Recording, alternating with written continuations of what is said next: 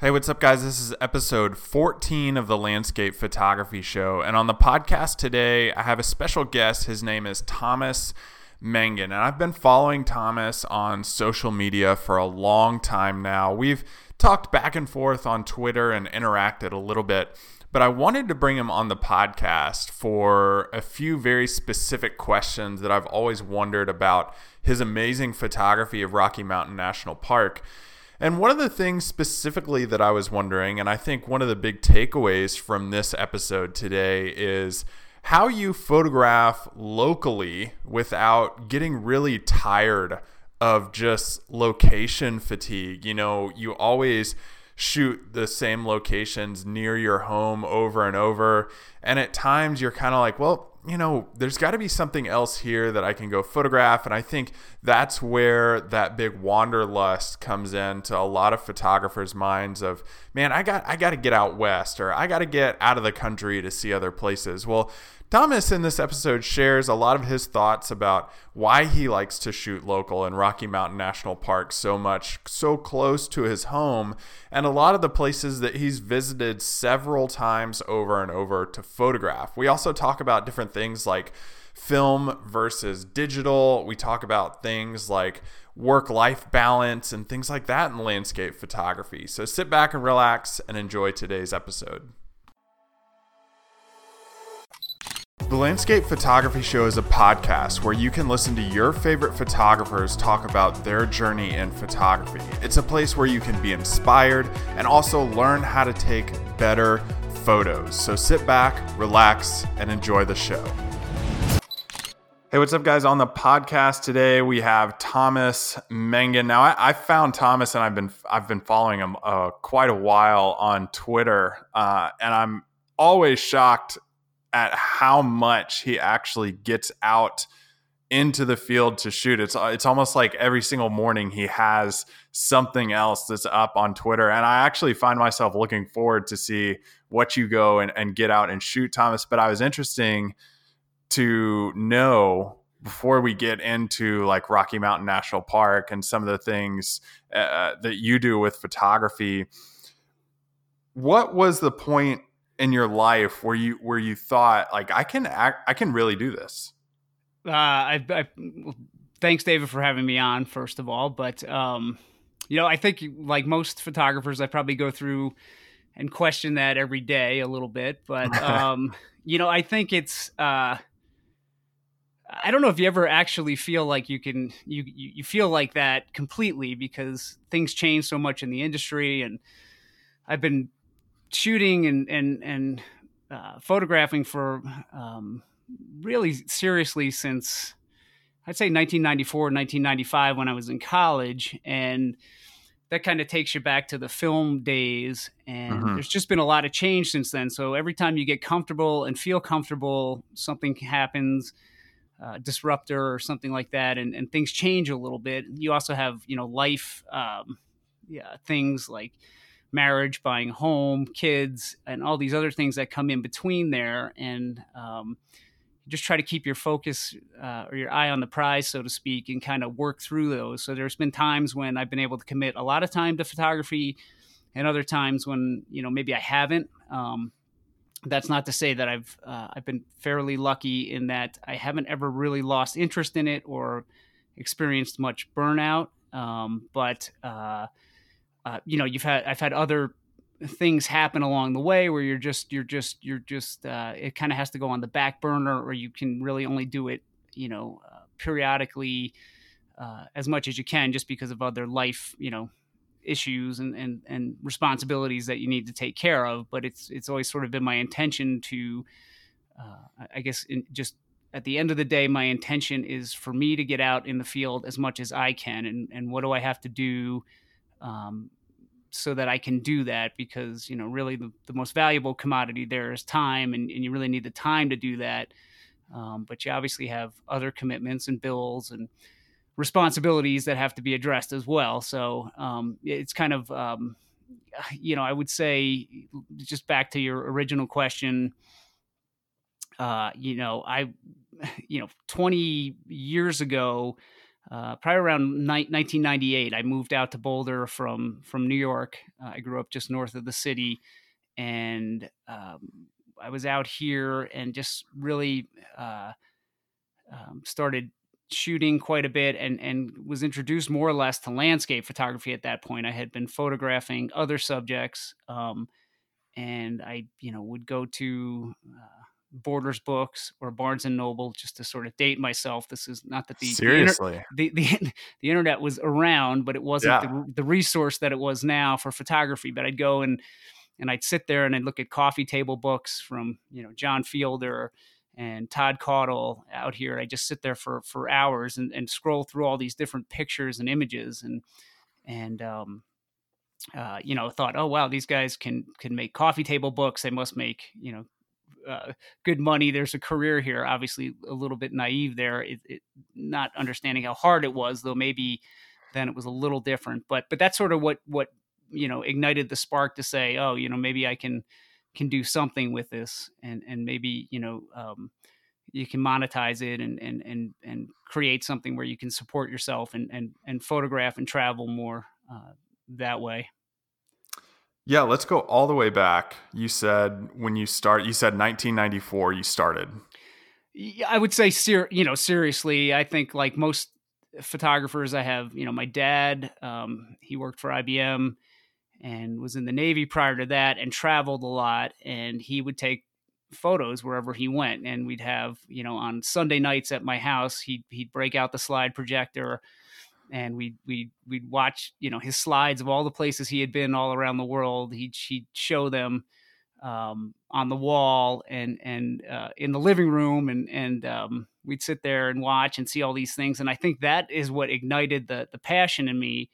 You know, I, I would say my dad was more of a casual snap shooter, but I mean he had a, a 35 millimeter camera, and um, you know would would was fairly decent. Um, a fairly decent photographer, but that that that sort of ignited it. And he had a camera always, and we would travel. And you know, if if I, we were out traveling, he would uh, let me take images and and so forth. And we were we were you know on vacations, and and so I got to understand how to use the camera in a basic sense, and um, uh, sort of that sort of ignited it. I didn't didn't have the you know at, at 15 or 16 i was into sports and doing other things and um, I did take classes in high school. Um, and so I, I, had an interest, but it wasn't the same kind of interest. It wasn't until after college that I, um, or actually, I should say during college, where I had more free time all of a sudden. I wasn't playing sports anymore.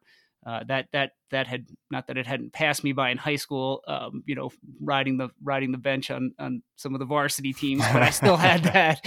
I had the the camaraderie with playing sports that that occupied a lot of time um, and and kept me busy. Once I got to college, all of a sudden you have a lot of free time um, when you're not studying or or partying or whatever, and that's when I um, I was in um, going to college in, in Western Maryland, right at the tip of the Blue Ridge Mountains. To it's a small small uh, college called Mount St. Mary's, and um, uh, right on the Maryland Pennsylvania border, and and beautiful area, and um, you know, I had free time on the weekends, and and because we were kind of in the middle of nowhere, we could all have cars, and, and I was able to have a vehicle there. So I had a vehicle, and I was traveling around, and you know, I wanted something else to do with that, and that's where kind of the interest in photography picked back up. I had had my dad's camera with me that I took back with me after my uh, first semester in college, and started traveling around that area and taking pictures. And you know, the natural progression is you you kind of you want your pictures to improve and you want to get better and and um, you know like i said at that point i had time um, when i wasn't studying and, and doing other things to to practice and travel and, and improve my photography. And i just you know really fell in love with it at that point. I mean i just really enjoyed it and i had something to to sort of focus on um, outside of school which may have been good or bad but um, uh, I, I that that was kind of where where that uh, spark reignited for me um, at that point. For sure. And you were using a four by five film camera, correct? Well, I was. That's later, but at that point, I was using. You know, when I started, I, I sort of stole my dad's. He had a Minolta Maxxum camera, and um, like you know, I, I, more or less one time I was home for break, and I just kind of said I'm gonna I'm gonna take it back with me, and and he didn't didn't mind, and um, took it back, and you know, at first I was I was just using you know just regular print film, and then you know had uh, more research I had done then, and just just looking at magazines like Outdoor Photographer and so forth. You know, people were shooting slide film, and that's when I started shooting uh, Kodachrome 64 and Kodachrome 25, and and then eventually, you know, moved to to, to Fuji Velvia. Um, and and that was um, it wasn't until I moved out to Colorado in 1998 um, and became more serious with the, with with the landscape photography in particular that that um, I started to to look at moving formats to to a four by five format, and I ended up doing that in, in 2000, um, right around the uh, the beginning of, of 2000. I I got my first four by five camera and and started shooting that. But I had been shooting you know 35 millimeter slides with with my um, dad's camera, which eventually I, I bought a Nikon F4 um, film camera, which was when I got out of college and was working, and I could uh, um, squirrel away enough money to buy that. That was kind of a, a, huge deal back in the day. You'd look at the, the back of the magazines at the B and H ad because you didn't couldn't go online and, and surf their uh, surf their catalog. So you get the, the, the outdoor photographer and have, would have a page of of all the camera equipment, and you could scroll through that and, and kind of drool over it that way. And you know, eventually, I don't remember what the F4 was in in 1996. It was probably 1800 bucks or something, but eventually saved up enough money to get that and some lenses. And then I had my own camera, and that was kind of a big deal for me at that point. And then I, I gave my dad back his camera. So, um, this is really going to date you. When you picked that up in 2000, I was in the sixth grade. yeah, so that was. uh yeah so 2000 yeah that would that would that would i guess would, would date me a little bit. I'm kind of kind of in between. I, I think i've been shooting for a long time. You know i'm, I'm 45 now so i'm kind of i'm in that middle kind of tweener generation. I'm a, a, a gen xer so i'm i've kind of um, had computers around and technology, but it, it, it wasn't something that you know we we we were immersed in always. I had my dad worked for IBM, so we we had a computer in my house pretty early on, but um, you know I was luckily I got through high school and college without you know nobody had cell phones then when you wanted to call. Um, a girl at their house to ask yeah, them out. You had to talk to their their dad or mom would answer the phone, and you know, so you you couldn't text them, and uh, you know do that. You had to you had to uh, you had to actually talk to people. So it's a little different in that sense. So yeah i guess if you're you're dating uh, me, myself i guess i'm dating myself a little bit there but but i did did kind of i would say you know i'm kind of right in between that. So i, I kind of think we get the best of both worlds uh, with that. Compare and contrast though then versus now. Like a 4 by 5 you're now shooting with the nikon z7 what is the difference in approach that you have in the field when when you get to a landscape and you step into that? Is there a difference there? Yeah, I think there is. I mean, I think you try to, and there's a lot of film shooters and four by five large format film shooters that I still know and follow who've made the transition to digital, and they're just as good as they were in the film days. But I think mm-hmm you know using a view camera like that you're really slowing down your approach. You you you have you know you would buy it, some people would load their own film holders. I usually use the quick load systems because they were cleaner but um it was pretty expensive. You get 20 sheets of film i believe in a box and you may go on a trip for a week or 10 days and you may have you know two or three boxes of, of fuji quick loads with you. So you may have 60 exposures and so you really had to pick and choose and if you really had a good composition, you might shoot and bracket, you know, two sheets or maybe even three sheets if you thought it was worth it. But you you really had to work slowly. Um, those cameras, um, you, you know, w- with the movements, if you're off just a little bit, your your focal plane, your focus plane will be off. Um, uh, the slightest amount. They're they're um, they're large aperture lenses, so you're you're, you're shooting um, you know, a, a, 50 millimeter equivalent on a four by five is like a 150 millimeter lens. And so to get the depth of field where you need it to be, you would shoot at f32. and f45 a lot of times so that you would have everything in focus which meant you would have really long shutter speeds and you know any bit of wind would would move leaves or flowers and so it was really tricky because even if you had great light and a great composition uh, there were a lot of factors around. You couldn't bump your iso up you know you couldn't you couldn't um, focal do focal blending or anything like that. And so you you really had to be slow in your approach. You had to wait a long time for things to work. And sometimes you would just take shots and and uh, uh, you get you go to the lab and you'd be excited and you throw your your transparencies on the light table in the lab and and they would all be junk either exposed improperly or there'd be a lot of motion blur in them and and you know i mean that was just the way it was so you didn't think too much of it you would just say oh you know i mean so you, you realize sometimes you missed opportunities but it would uh you know it's just part of the process it's just something that you did and and sometimes it it worked and sometimes it didn't but i think it slows your approach down um and, and now i think with digital photography you can you, you you know i definitely work more quickly now i take more images now um, more compositions now i move around a lot more now um so you know i think there's and not, and not in a negative way. I think that that helps because I can be a little more mobile. Um, and and if you mess up, you can experiment. It's not a big deal. It's just you know, it's just digital files that you can just delete when you're done. So um, it, it for me, I think you know sometimes uh, I have my four by five still, and every now and then I get a little nostalgic and think, oh, I'm going to take it out and expose some sheets of film and and then I go, I don't think so. I mean, the cost is a lot and the time is a lot. You just realize, you know, I'm pretty happy with with where the digital stuff is now and and the flexibility with it. And I, especially on the post processing side, I mean, you can really you can really um, do a lot more. So I don't, you know, I, I like I said, I get nostalgic sometimes, but I I think. Um, at the end of the day, I, I, I, am very thankful for, for the digital uh, workflow and just the digital cameras. It's just it's it takes it takes um, some of the the the guessing out of it. it. It, enables you to just concentrate on on compositions and and shooting a little bit more. Um, so, which one gives you a better connection to the images?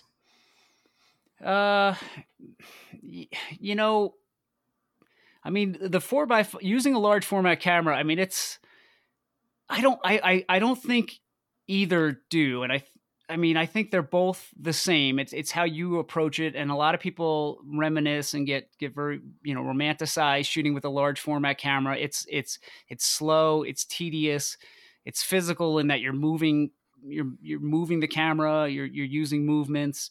Um, you know, you're under a dark cloth, you're you're you're fogging up your your your glasses, and you're you're you're um, you know while you're under there trying to see the the image upside down on the back of the the the, uh, the ground glass.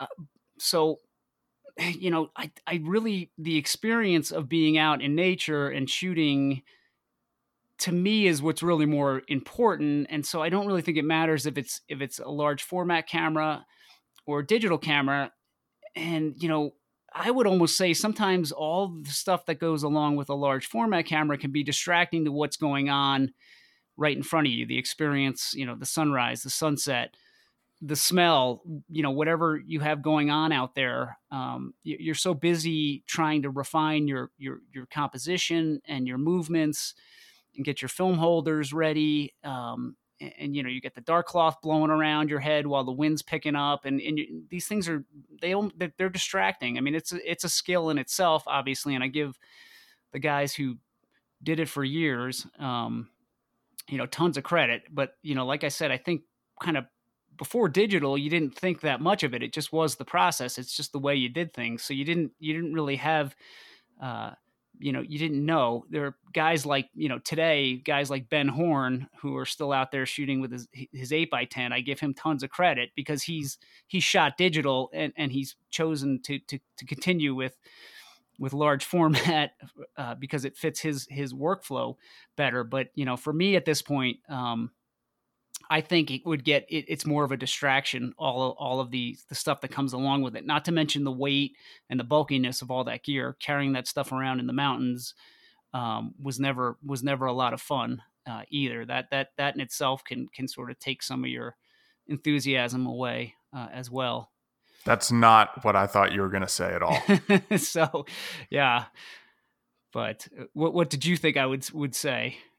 I thought that? you were going to go. I thought you were to go film on that. I mean, because like you you work so hard. I mean, digital you can just throw away a bunch of files that you don't like, but film. I mean, you work so hard for that one sheet of film. Yeah, I mean, and then you know, I mean, sometimes you do work so hard for it, and you get it back from the lab, and it's got you know, you had a light leak in your holder, and, there's you know, I mean, so or you have a big scratch on it, which you then have to get out in post processing or dust. I mean, so I try not to get married to the. It's more to the the image and the experience than the than the you know what was used to make it, I guess. Um, and so you know, I think um, I think that's uh, I, I like there are film images that I have um, that still hold up okay, and that I that I really love, and and I think back to the experiences when I made those, um, and and it's it's it's it's cool. And then there are digital images. I really I think at this point for me, anything that I've shot on film that's that's sort of survived the the the uh, the years. Um, has been digitized and I've drum scanned, had it drum scanned and, and cleaned it up so it can be, it's a digital file at this point. So, but, um, you know, so they're all kind of, if, if they're still around, they're all more or less the same. Um, uh, as far as you know, just how I view them, I guess you'd say I'm still going to go into my hard drives and pull them up that way. Now I'm not I have my file cabinets with film. They're down in my basement, and um, you know I rarely go down there to go through them much anymore because if if if I haven't scanned it at this point and, and don't have it on a hard drive, it's probably it's just sitting there in, in sleeves somewhere um, in in a, in a file cabinet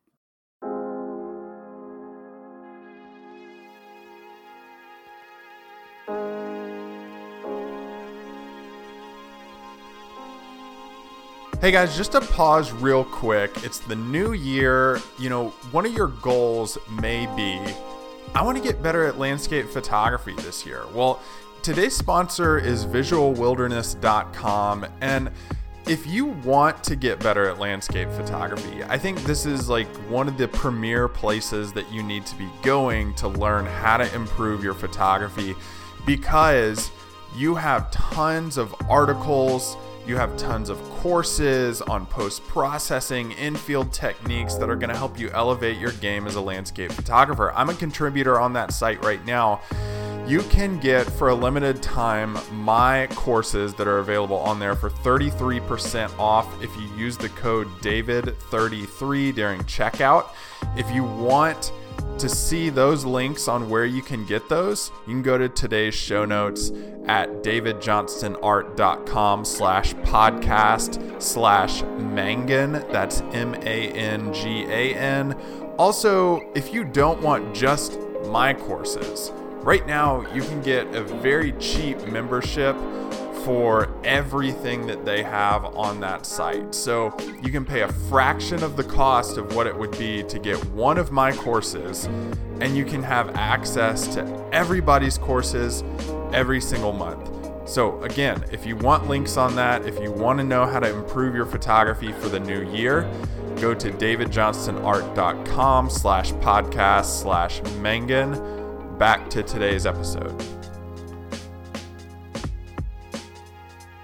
One of one of the questions. This is probably the main question that I, I wanted to ask you. Um, how do you continue to shoot so much in the same place?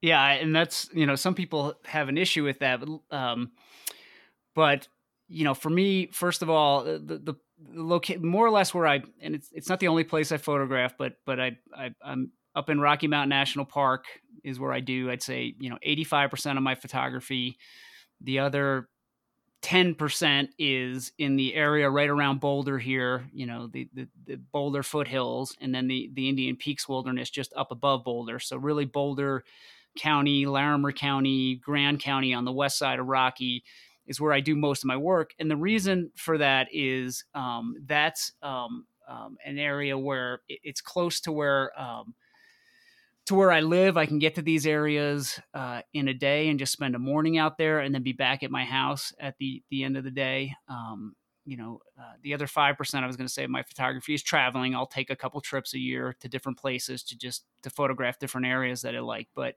but um, I really enjoy going to the same place over and over again because it, you, you really get to, to know the place, to understand it, to understand the weather, the lighting, the conditions, um, you know, when flowers are going to bloom in certain areas, when grasses are going to turn green, you know, working, you know, on the edges of, of weather systems and understanding how the weather works. And that, and that really, I find that to be very, um, you know to, to, keep going back to the same place over and over again that gives you you, you really can get a handle on that and be more productive uh, than say you know if you're constantly traveling and trying to figure new locations out it can be it can be difficult i i you know like i said on top of really enjoying photographing those areas and and, and really having a um, you know loving them so to speak uh, I, I, feel like i have a very good um, idea of how it how the light's going to be, how the weather's going to be, where the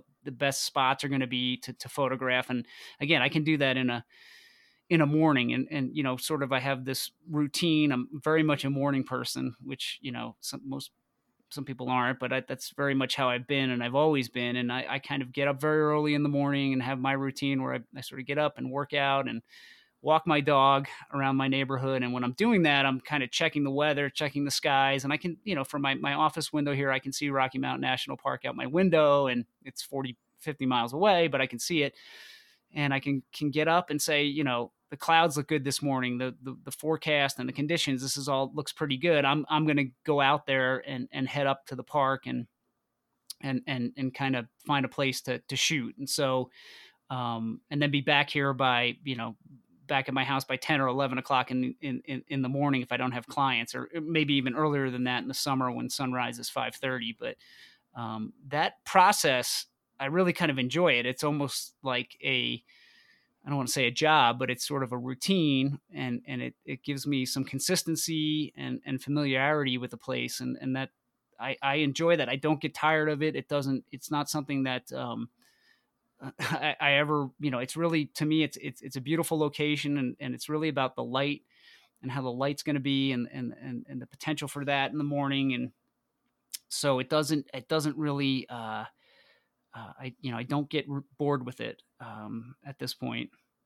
Well, so many people in photography use the term like wanderlust or you know something like that for you and your photography you're going to the same place so many times what does that term mean for you?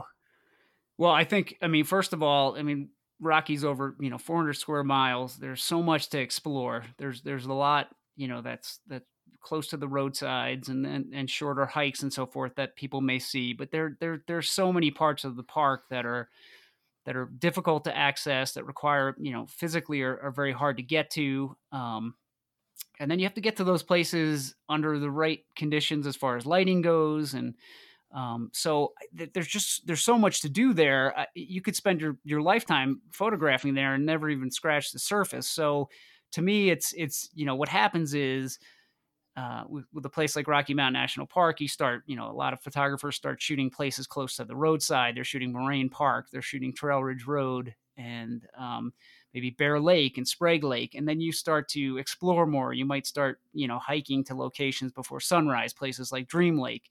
And as you start to get out to those places and capture images that you're satisfied with and you start you know you, you open up the map and you start looking at the map and all the different locations you start you start getting it starts getting more involved and the hikes get longer and they get they get more difficult and the elevation gain is more but it it's it becomes more of a challenge and it becomes more um the, the reward is greater uh, the experience is, is greater. You're, you're you're getting farther from people even though it's it's a very busy park. When you're when you're you're you're hitting the trailhead at 2:30 in the morning to to get to a to an alpine lake, you know, six and a half, seven miles from the trailhead for sunrise, and and you know, doing that, you know, shooting 10, 15, 20 minutes of light, and maybe that's all you have for the day, and then you're hiking the seven miles back out back to your your vehicle. It's it's an amazing experience, and and it's something you know. Again, it, it just kind of goes back to the process. I, I love it. Um, it, it I mean, what else would you want to? How could you not enjoy that? And how could you get bored with that? Um, but you just constantly keep challenging yourself and pushing yourself to get to, to different locations uh, with different lighting conditions and uh, um, and just and just kind of you know that's why I don't get bored with it. If I if I was at um, Dream Lake, which is an amazing spot and and probably one of the spots that people are most familiar with with Rocky Mountain National Park, sure, I'd probably get a little. Um, it's it's beautiful, but I, it might get a little tiresome in that that sense. Um, but I mean, in, in reality, it's the experience. The lighting is never the same. The conditions are never the same twice. And like I said, you just there, there there's 400 plus square miles to to explore. And you know, as much as I'd love to get to every square inch of it, I'm sure I'll never be able to do that. But but there's there's always some place I haven't photographed, um, or at some season or some time of year. So there there's plenty to do. Percentage wise, how much of of Rocky Mountain National Park have you covered? Oh, I mean, it's probably I mean, it, it, it's not even fifty percent. I would bet. I mean, it, there's so there's so many areas off trail. I mean, it's it would be you know it would be uh, like I said, it could take a lifetime. So I, I it, it it's probably under fifty percent, and that's you know there's a lot of areas that are are trailless and um are are difficult to get into or or almost inaccessible. But um yeah, there's there's there's there's lots to do. I, I, you know, the, like I said, I, I not even, even wouldn't even try to venture a guess on how much I haven't seen, but it's a, it's a lot still. Is family life a, a driving force for you behind that too, of, of staying more close to home? Yeah, I think for me at this point, it it, it definitely um, factors in. I like I said, I like being home at the you know I like being able to get out, photograph, uh, you know, have the experience of being out in the wilderness, uh, the physical experience of hiking to a location and and kind of really tiring yourself out, and then coming back here to my house and to my office, and you know, I, I can be with my my wife who's a teacher, so she's off in the summer um, and and my daughter, I can see see them every day, and you know I can be out here and, and be like suburban dad cutting my lawn, you know, after I've just gotten back from, from, from hiking 15 miles round trip and shooting sun sunrise at, at some some remote lake in the park, and then you know I'm just out here going for a bike ride with the family, and that I, I enjoy that. I mean that you know I know it's very trendy now to for for people to travel all around and to to, to get you know to get a, a, van all tricked out and and to, to, to, hit every national park that you can and spend you know months and months and months on the road and that's cool uh, eh, but you know for me at this stage in my life i enjoy um, being able to, to to to both you know feed my creativity get out there in the field a lot and then still be be home and that that you know that that balance is important to me so i, I do do like that and again there's you know tw- 20 years ago when I first started really getting serious about this, I would have lived lived in a van all year as well. I would have had no problem with it. I mean that that would have been my my dream at that point. At this point in time, it's not. so, um, you know, from that standpoint. I can hear people saying though, like in the background, or maybe if they're listening in their car or something. Well, easy for you to say you live right on the edges of Rocky Mountain National Park do you ever encounter that? And what do you say to people who are like well like i just don't have any places around me to go photograph yeah i mean that's that you know i can relate to that comp- in a way um in a lot of ways because like i said after i graduated from college i always had a fascination with the west and i wanted to what I, I knew when i you know there's a lot of things i probably I probably thought I knew, but I, I, there's one thing I knew when I graduated college, and I, I what it was was I didn't want to I didn't want to get on the train every morning and commute down to Manhattan and work down in the city and and and you know commute back. I mean that's what a lot of people did. I grew up just in the northern suburbs of New York City, and I'm not knocking that in any way. It's a lot of fun, and a lot of people really like it. I mean, especially when you're in your 20s, that's a lot of a lot of fun to do that. But I I didn't want to do that. I was I'm not a, a, a city person in that sense, um, and I I wanted to get out and away from from that. And I had um, friends from high school who had moved out to Boulder, and I had um, been traveling out west and and and stopped to see them and and thought to myself, oh, this this is where I'm going to live. I'm gonna gonna move out here. And uh, you know, I went back to New York worked for another year, saved up money, and then moved moved out here. And you know, so I had to I had to work for that. And then you know, I'll be honest. In, in we were kind of just joking about this before we started recording about places like Nashville and and Boulder that have become very popular. Um, mm-hmm. You know, it's like a you you really have to.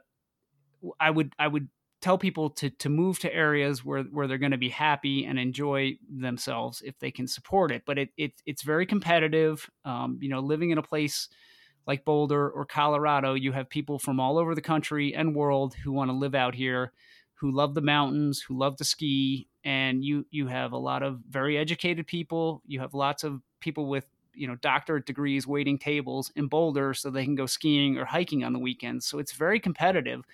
So you really have to you know there's uh, you know there's a sort of misnomer that some of these places are sort of are laid back and and and more relaxed and they are in one sense but they're also very competitive. You have you have people who are very talented moving out to these locations and whatever their niche is if it's photography if it's you know skiing they're that they they're going to prioritize that in their work life balance. You know they may they may they may decide to do something a little bit different so that they can uh, in, you know do things that they love on the side or or more than than usual. And so it's it's um it sounds great. You go oh you you live close to to Rocky Mountain National Park and you can be up there every morning. And and I live you know someplace where it's not all that scenic.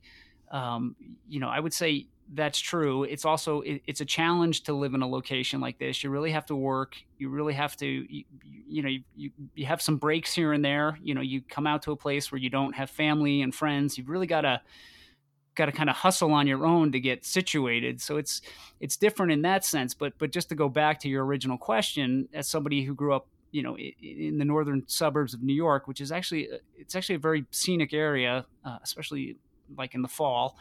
Um, but there's a lot of there, there's a lot of stuff to always shoot in your backyard, and that's what I'm doing now. But you can do that more or less anywhere. Um, anywhere you spend a lot of time and you get to, to understand the lighting and the conditions, and when certain locations are nice. It could be a small pond in a neighborhood, you know, but you could you could find some spots and and you could just start start with that. I mean, everything doesn't have to be half dome, um, you know, or or um, you know, uh, Dream Lake or something like that. There's there's plenty of uh, opportunity out there, um, even in, in small scenes and intimate scenes in in pretty much anyone's backyard. And I mean, I think that's where I'd start. And then I would say, if if you really feel that strongly about you know photographing in, in locations like national parks, then then you could start looking into you know how do you how do you get to those places and live close to one you know live close to a location where you can get out more and, and, shoot sort of grand landscapes and more, you know, what people would say, I guess, are, are more scenic, but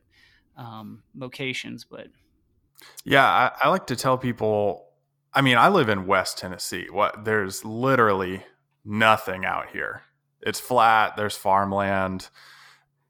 If you just draw on a map a, a circle of a three hour drive radius around your house, you're going to find some pretty cool spots.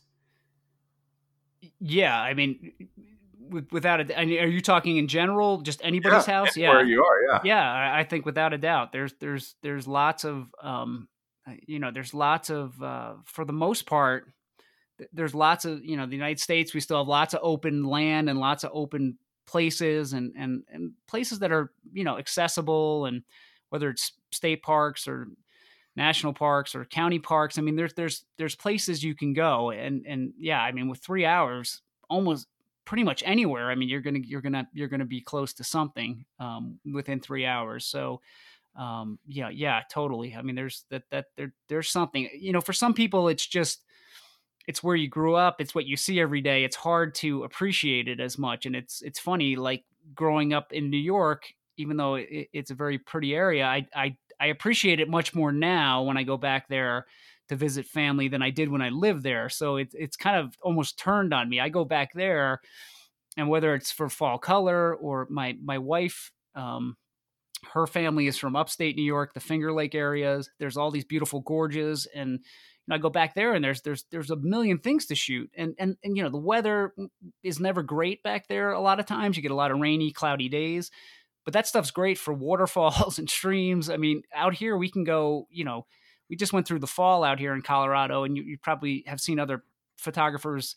I don't want to say complaining, but just kind of we had a strange fall out here in that we we it, it, started really late and we had lots of clear blue sky days. We didn't have much mm-hmm. weather, and so yeah, no was, clouds. yeah, no clouds, and everybody was complaining. I mean, you can go you can go two weeks out here and not see a cloud in the sky, and so you know sometimes when I when I live back in New York and um, on the East Coast, those gray rainy days could get you you'd almost get depressed over it, you know, and now I look at that and I'm like, man, I would I would love a cloudy, rainy day out here in Rocky because I could go, you know, clean up on waterfall shots or or fall color shots, moody shots in the fog, and so you know, it's it, it's it just it's all perspective, I guess. You know, things just just kind of reverse there a little bit.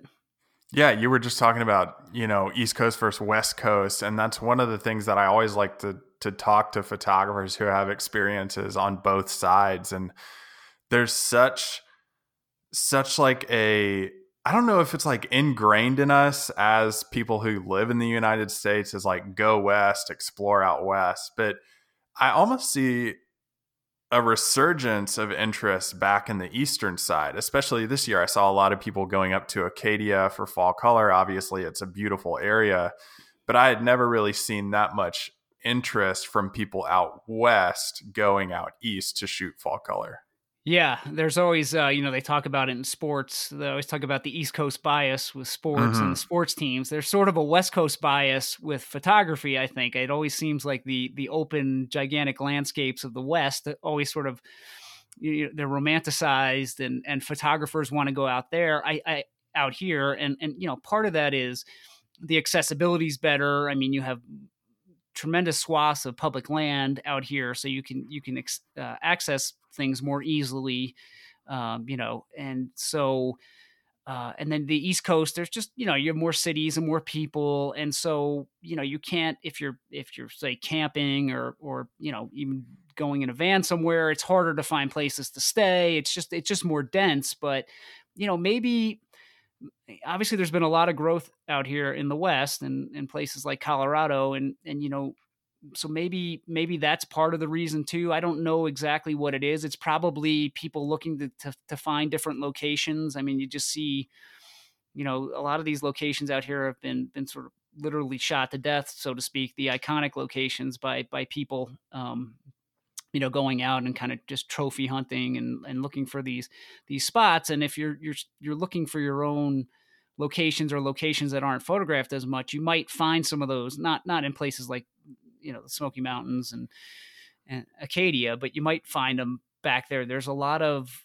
I don't want to say generic type scenes, but but more um, just just subtle opportunities uh, back on the East Coast. In in my experience, just from what I see, there's a lot of stuff that's maybe doesn't have you know it's not the, the grand vista but if you're from a smaller scene composition you know fall color stuff smaller waterfalls and cascades a lot of like the similar to a lot of the work that you do. I, I you just posted a shot from from the smoky mountains of a stream and you commented on how you know most people drive right by it. And that's that's a beautiful spot and you have you know there's i mean how many millions of different locations like that do you think there are just up and down the eastern seaboard, all all along the Blue Ridge Mountains, just in general, where you could you could find similar type scenes like that. You could you could go forever doing that, especially, and then you add in, you know, the fall or or, or even the spring when the when the leaves have just budded out. I mean, there's just there's tons of potential there, and and I think people, you know, people are probably seeing that you can be be much more unique and and sort of um, find your own spots and locations, uh, which is kind of counterintuitive to how you think of it back east. But but there's uh, there's there's a lot of that is really overlooked. I think at this point. Did you go shoot this morning? I did. Yeah, I was up. Where'd you up, go? Uh, this, so I went up to Rocky this morning, and um, I just ended up in um, uh, Horseshoe Park, Sheep Lakes area, right at Sheep Lakes, and it was a beautiful morning. We just had uh, this time of year we get we start getting the winds really start picking up out of the west, so we get these lenticular clouds, which are these these uh, mountain wave clouds, and they they kind of set up just east uh, of the, of the the mountains and. Um, when the sun rises on the eastern plains of Colorado, they just go they just go neon. I mean, they just explode with color, and so we still have some lakes that are most of the lakes are frozen over in Rocky right now. The streams higher up are frozen, so we're in that transitional brown season right now. But we get really nice lighting this time of year, and there are still some of the the lakes and ponds and uh, lower elevations still have kind of a combination of ice and open water, and and so I just uh, was out shooting um, just Deer Mountain reflecting in in a lake uh, in Horseshoe Park there that was partially frozen with with this mountain wave cloud in the background. It was it was a beautiful morning. I mean, I've photographed that a bunch of times before as well, but it's just you know, like I said, I like the process of getting up and going out there and and doing that and and just um, kind of getting out. I was you know this morning shooting and um, you know as I'm shooting two two uh, a cow and a calf moose came walking right up along the side of the lake there. I mean, it's just every time you go, every time it's never the same twice. The lighting's not the same. You know, whether it's you know having two two moose join you at sunrise is is always cool. Uh, and there were some elk out in the meadow too. So I mean, it's just it's never the same. I don't know, you know, I don't get bored with it. I, I really enjoy it. So um, it just just kind of a nice nice way to start a start a morning off. See, this this is where that bias comes in because now I'm really jealous We don't get lenticulars around here. Yeah, yeah. I mean, that's um, yeah. They're they're you know the only the only issue the lenticular clouds uh, are are nice, but usually you've got pretty strong westerly winds coming. Yeah, too. you're freezing while you're shooting them. Yeah, I mean it's it's it you know and it actually wasn't too bad. They sort of start higher up and move down, but it wasn't wasn't too windy. But uh, you know there are a lot of times you get those lenticular clouds and you're you're you've got you know 30 40 mile an hour winds just blowing on your your back and you know your your tripod's going to tip over and you're just yeah it can be it can be a little little rough sometimes but but um, they can you can really get some some amazing colors and and shapes and forms with those clouds um, at times. So. Well awesome man. Thank you so much for coming on the podcast. This is great uh, your enthusiasm for staying local and shooting places around you is is amazing. Yeah, thank thank you, David. I appreciate it.